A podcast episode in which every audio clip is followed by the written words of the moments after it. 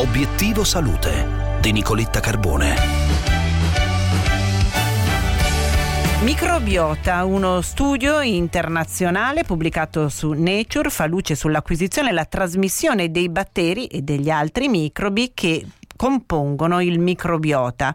Oltre che alla trasmissione eh, madre-neonato alla nascita, un'altra fonte decisiva dei microbi che contribuiscono, come sappiamo, alla nostra salute sono le persone con le quali si vive a stretto contatto.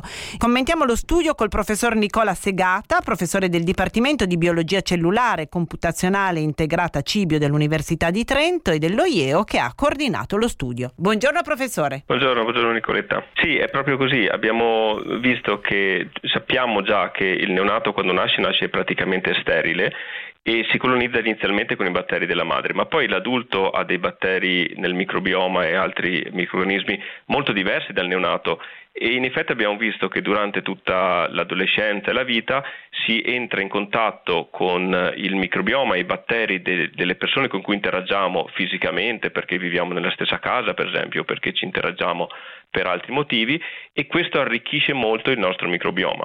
Abbiamo visto che se due persone vivono assieme per qualche anno scambiano fino al 12, 15, 18% in base alle, eh, ad alcune caratteristiche del proprio microbioma, cosa che invece non avviene tra persone che non, non interagiscono, in cui la condivisione del microbioma è vicina allo zero. Professore, il vostro studio ha permesso anche di raccogliere delle informazioni importanti sul microbiota orale. Sì, allora il microbioma intestinale mm, è molto studiato, ma il microbiota orale è ugualmente importante, ha delle funzioni estremamente rilevanti per il nostro sistema immunitario, per la nostra salute orale e sistemica. E abbiamo visto, forse ce lo potevamo aspettare, ma l'abbiamo dimostrato come i batteri orali si trasmettano molto di più. Eh, menzionavo prima un 12, 15, 18% per il microbioma intestinale, per il microbioma orale si arriva sul 40-50% di trasmissione e condivisione di batteri per persone che vivono in insieme, soprattutto ovviamente se sono eh, partner e, e fanno parte della stessa famiglia.